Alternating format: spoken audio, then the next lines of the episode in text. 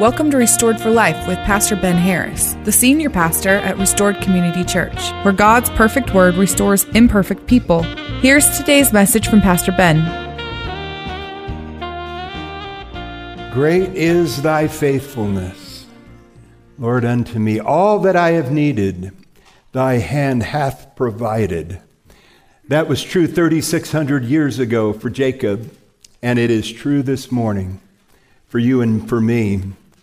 Turn with me in your Bibles to Genesis chapter 46. Last week we saw Joseph forgive his brothers as he made the following statement to them back in the last chapter, where he said, I am Joseph, your brother, whom you sold into Egypt.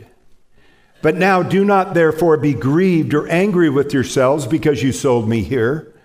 For God sent me before you to preserve life. Joseph could see from a 32,000 foot altitude that it wasn't all about him. It wasn't all about his feelings or what he had experienced. God had a much greater plan to provide all that his people needed. He would do that in Egypt. We've seen several pictures of Joseph as a forerunner of the Messiah, and this week I could hear Jesus saying something similar to what Joseph said Draw near to me. I am Jesus, your Savior, whom you've sinned against. But do not be angry with yourselves. God loved you so much that he sent me to bring you a new life, and that more abundantly. My pain on the cross, my blood I shed, purchased your peace. God used Joseph to save many alive, including his family, and now his father was making his way towards Egypt. God's protection for his chosen people during this famine. God doesn't promise to remove our trouble, but he does promise to always be our resource in our times of trouble. Father Jacob was now 130 years old when he received the news that Joseph was alive. He would not spend his remaining years grieving the son, uh, his son's death. He would not suffer through a famine. He would have the best of the land, according to Pharaoh. He wouldn't suffer through the harsh winters. He would be warmed by the hugs from his sons, including Joseph and his new two newest grandchildren. While he at times wrestled with God, while he went through a serious crisis more than once, it was now time to reap the good that he had planted through the years of his long life. There's an old Jewish proverb For the ignorant, old age is as winter, but for the learned, it is a harvest. Wow. That just stopped me in my tracks as I looked at where I've been and where I am now. And certainly I am, am harvesting a, a great blessing. This grandfather would reap a harvest of blessing and would finish his life strong in the confidence in the promises of God because he trusted the Lord for his provision, his protection, and for his pilgrimage into this new land called Egypt. All who follow God can trust Him for the same reasons because we too can walk in the confidence of the promises He's made in His Word to us. With God's Spirit in you, you never have to walk alone or without His guidance and provision.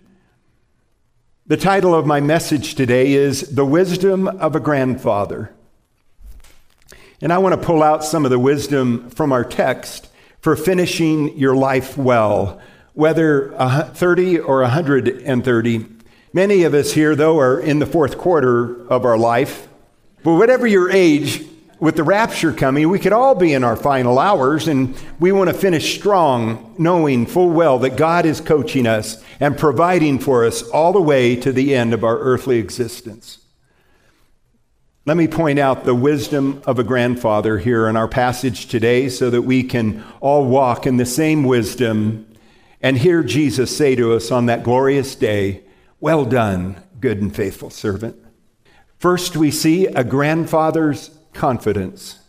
Change is difficult the older a person gets. When Debbie and I first sensed God calling us to Idaho to plant a church, one of my first concerns was telling our tribe that we were moving from San Diego to Boise. You see, most grandfathers and grandmothers would give anything to have our setup that we had in San Diego. We had all our kids within 10 minutes of us. We had all our grandchildren within 10 minutes of us. And yet we were the ones that were leaving town. That seemed strange. Some of my friends thought, Have you lost your mind? You have your whole family here and you're going to move to Boise? But when God tells you to move, you move. What did that look like for Jacob? God wasn't done with him. He was 130 years old, and God still had a plan and a purpose for his life. Let's look into Genesis 46 now, where we see letter A, God's promise to this grandfather. Verse 1. So Israel took his journey. Israel's an, another name for Jacob. So Jacob took his journey with all that he had and came to Beersheba and offered sacrifices to the God of his father Isaac. Then God spoke to Israel in the visions of the night and said, Jacob, Jacob. And he said, Here I am. So God said, I am God, the God of your father. Do not fear to go down to Egypt, for I will make you a great nation there. I will go down with you to Egypt and I will also surely bring you up again. And Joseph will put his hand on your eyes. Beersheba was about a week south of Jacob's current residence in Hebron. It was a very special place for the Jews. It was in Beersheba that Abraham dug a well and lived before and after his offering of Isaac on the, on the altar. Jacob's own father Isaac lived in Beersheba, as did Jacob himself. In Beersheba, God appeared to Hagar and spoke to her. He spoke to his father, Isaac. And now he appeared to Jacob there in a dream. With great wisdom and reverence, Jacob paused to build an altar and worship God before leaving the land of Canaan. You remember, God had, had promised the Jews Abraham's descendants that they would have a land, and it was Canaan. Now he was leaving Canaan, and he wasn't sure that was the thing to do. He had great concern about leaving there. Jacob wanted to honor God, though, and recommit himself to the, uh, the calling he was being given. But he had reservations about leaving, and he paused there just before he crossed over into Egypt. The Israelites would not return to Canaan now for over 400 years.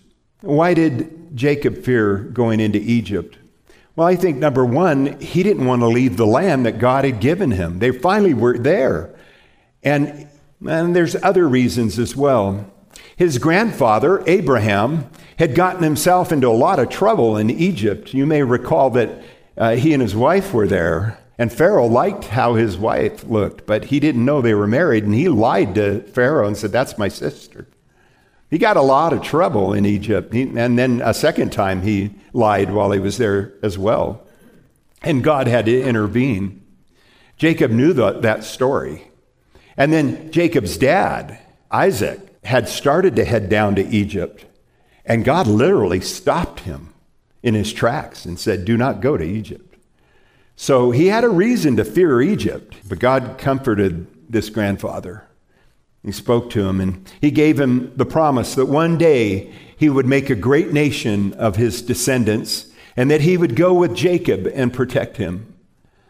The wisdom of a grandfather here is that Jacob knew that if God called him to a new land and a new calling, he wouldn't be going there alone and that the Lord would take care of him and his people and his family. He provides wisdom to do the seemingly impossible. He provides grace for our shortcomings.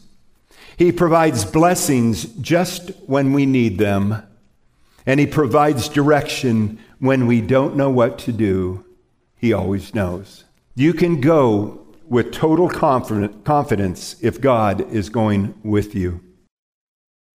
God gave Jacob the promise that while he would one day die in Egypt, Joseph would close his eyes at his death. That means Joseph would be at his side, his son that he hadn't seen for a long time. 17 years now he would get to spend with Joseph before he died. But Joseph would be there at his deathbed, perhaps comforting him, holding his hand, maybe speaking into his ear how much he loved him. And it would be Joseph that would close his eyes at death. And that his body would be brought back to Canaan. God promised he would not stay in Egypt. And his, after his death, they held a memorial service in Canaan. They took his body by wagon. Pharaoh said, Anything you need, take your dad, go and bury your dad. And they placed him in a very spe- special burial location. It's called the Cave of the Forefathers, the Cave of the Patriarchs. Let, letter A, we saw God's promise to this grandfather. And in letter B, we see God's blessing to this grandfather. Verse 5 Then Jacob arose from Beersheba, and the sons of Israel carried their father Jacob, their little ones, and their wives in the carts which Pharaoh had sent to carry him. You may remember last week when Pharaoh finds out that, his, that Joseph's family is in Egypt and they're trying to buy grain to survive. Pharaoh just goes, Listen, all that we have is, is available to your family, Joseph. In fact, take my wagons and go down and get your dad and get your family. Put them in the wagon, my special wagon, and bring them up here and we'll honor them. We'll give them the best of the land to graze their flocks. And, and they'll never want for anything. They'll eat of the best of Egypt, Pharaoh said. And so they carried Jacob and their little ones and their wives in the carts which Pharaoh had sent to carry him. Verse 6 So they took their livestock and their goods, which they had acquired in the land of Canaan, and went to Egypt, Jacob and all his descendants with him his sons and his sons' sons, his daughters and his sons' daughters, and all his descendants he brought with him to Egypt. Now, these were the names of the children of Israel Jacob and his sons who went to Egypt. The sons of Reuben were Hanoch, Pallu, Hezron, and Carmi. The sons of Simeon were Jemuel, Jamin, Ohad, Jachin, Zohar, Shaul, the son of a Canaanite woman. The sons of Levi were Gershon, Kohath, and Merari. The sons of Judah were Er, Onan, Shelah, Perez, and Zerah. But Er and Onan died on the land, uh, in the land of Canaan. The sons of Perez were Hezron and Hamul. The sons of Issachar were Tola, Puvah, Job, and Shimron. The sons of Zebulun were Sered, Elon, and Jahleel. These were the sons of Leah, whom she bore to Jacob in Padan Aram with his daughter Dinah. All the persons, his sons and his daughters, were 33. The sons of Gad were Ziphion, Haggi, Shuni, Ezbon, Eri, Arodi, and Areli. The sons of Asher were Jimnah, Ishuah, Isui, Beriah, Serah, their sister. And the sons of Beriah were Heber, Malchiel. And these were the sons of Zilpah, whom Laban gave to Leah, his daughter. And these she bore to Jacob, 16 persons. Verse 19 The sons of Rachel, Jacob's wife, that was his favorite wife first, uh, were Joseph and Benjamin. And to Joseph in the land of Egypt were born Manasseh and Ephraim, both Asenath, uh, uh, whom Asenath, the daughter of Potiphera, priest of On, bore to him. The sons of Benjamin were Bela, Becher, Ashbel, Gera, Naaman, Ehi, Rosh, and then my two favorite names, first and middle name, Muppim and Huppim. and Ard. These were the sons of Rachel who were born to Jacob, 14 persons in all from Rachel. The son of Dan was Hushim. The sons of Naphtali were Jahzeel, Guni, Jezer, and Shillem. These were the sons of Bilhah, whom Laban gave to Rachel, his daughter, and she bore these to Jacob, seven persons in all. All the persons who went with Jacob to Egypt, who came from his body, besides Jacob's sons' wives, were 66 persons in all. Lest you think there's a million people traveling to Egypt, there's not. There's a little tiny group of people, but a people that would not stay tiny forever. Verse 27 And the sons of Joseph, who were born to him in Egypt, were two persons. All the persons of the house of Jacob who went to Egypt were 70. No doubt Jacob enjoyed the blessings of his children and grandchildren. It's amazing that this little band of people would one day be responsible in part for birthing the nation, which would bless the entire world all the way up to, to today. God had truly blessed Jacob and would continue to do so until the end of time and bring about a people who would be as numerous as the grains of the sand in the ocean and the number of stars in the heaven. Why? Because the Lord is a promise keeping God. And if He says He's going to do it, He'll do it in His time. Do you ever pause to give thanks to God for the countless blessings He showered upon you? I mean, just on a daily basis, stop and think how much He showers upon us. I think that half, maybe three quarters, we don't even realize. We can't even comprehend them. And yet, God just continues to bless us with everything we have. And they are more numerous than we can recall don't get hyper focused on our trials because here's what happens. You know, we'll be going along, we'll be singing uh, a happy song and whistling, and then a trial comes into our life. And, and if we focus on that trial too much, it takes our eyes off of God and it takes our eyes off of all the blessings that we have. We just tend to forget about all of that and we get hyper focused on the trial or the storm that He's taking us through.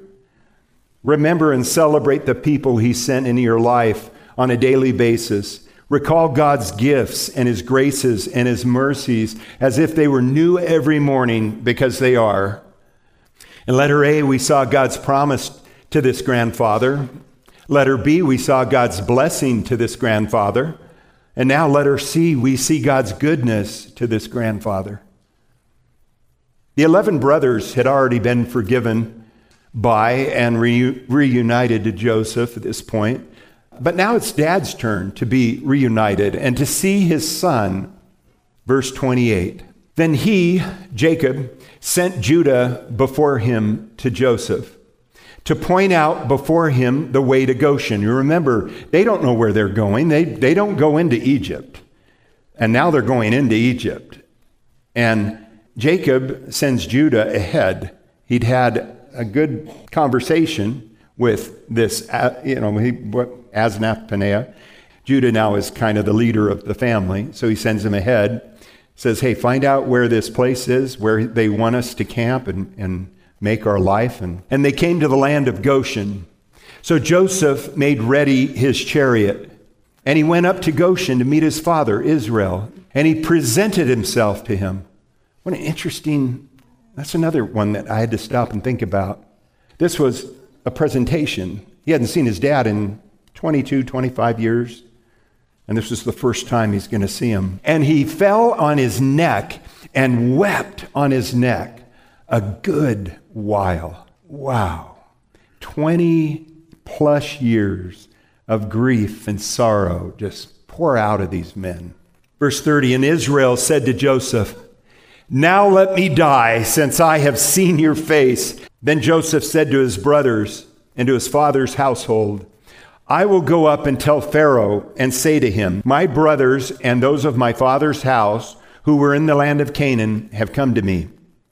And the men are shepherds, for their occupation has been to feed livestock. And they have brought their flocks their herds, and all that they have.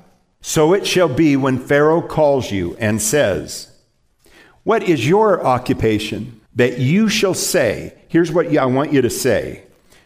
Your servant's occupation has been with livestock from our youth, even till now, both we and also our fathers, that you may dwell in the land of Goshen. He wants to set this up with Pharaoh, for every shepherd is an abomination to the Egyptians. The Egyptians don't like shepherds. The Goshen Valley is 900 square miles in size. It was truly fertile grazing land and is today as well. It's the ideal place for Jacob and his flocks and herds. While Jacob was caught up for a moment in sorrow and death over all that had happened, he would move on to joy and to worship over the realization of his reunion with his favorite son. All of Israel rejoiced over their Savior Joseph, but the day is coming when Israel will rejoice over their Messiah too. Right now, they continue to reject him for the most part, although many are coming to faith in Christ. The gospel is preached in Israel, and many have come to salvation over there. Still, the vast majority rejects Jesus as the Messiah.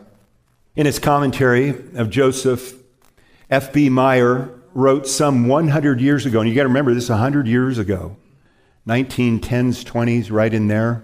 He wrote these words The Jews are slowly filtering back to Palestine in unbelief.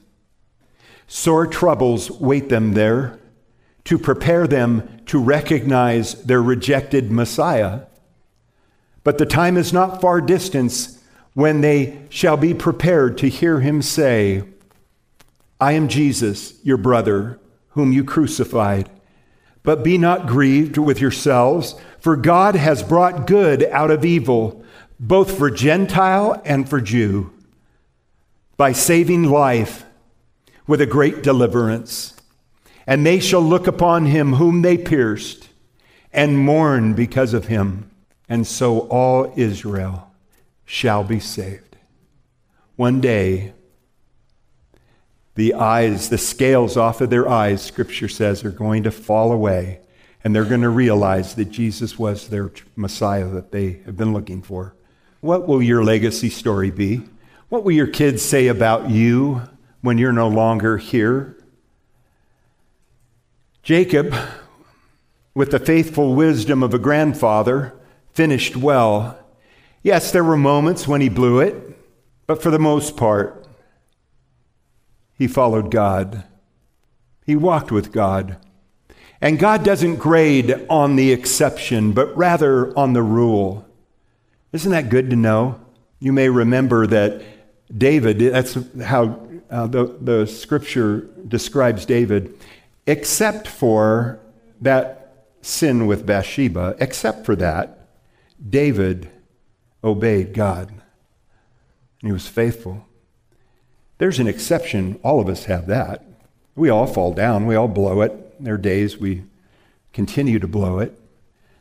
But God grades on the rule that you walked with him. Christian, never in my lifetime have we been in more need than we are right now. As the world seems to be spinning out of control, God wants to work through you, through your life, through the time that we have left with the impact and influence that we carry. Now is the time. This generation behind us and their children need us now more than ever. And it's not so much how we start, it's not so much where you are right now. It's critical to how you finish. You get to write the rest of the story with your life. Make it a good ending. No matter where you are right now, make it a good ending that you followed God, you shared the gospel with as many people that He sent to you, and that you were faithful. That's the story of this grandfather. Let's pray. Father, we thank you for stories like this that embolden us, that gives us hope that can carry us on to the next thing that you have us to do. Thank you for the life of Jacob, and thank you for this story of Joseph. Thank you for your grace and your mercy that's new every morning. It's available to all of us. Thank you, Father, for everything you give us, the blessings that we don't even realize sometimes in our lives. Thank you for being there. Thank you that when you send us somewhere, we don't go by ourselves, but you go with us. You go ahead of us.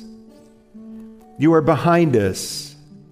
You are under us to carry us to the next thing and you are above all. Thank you, Father, for your presence. Thank you for Jesus, what he did on the cross for us to be able to reconcile us to you, just like in the story. Thank you for Jesus. It's in his name that we pray. Amen. Restored for Life is a radio ministry brought to you by Restored Community Church. Visit restoredcommunitychurch.org to learn more about Pastor Ben Harris and for service times. Join Pastor Ben next time as we set out on a journey to discover the authentic life as Christ followers through obedience to his word.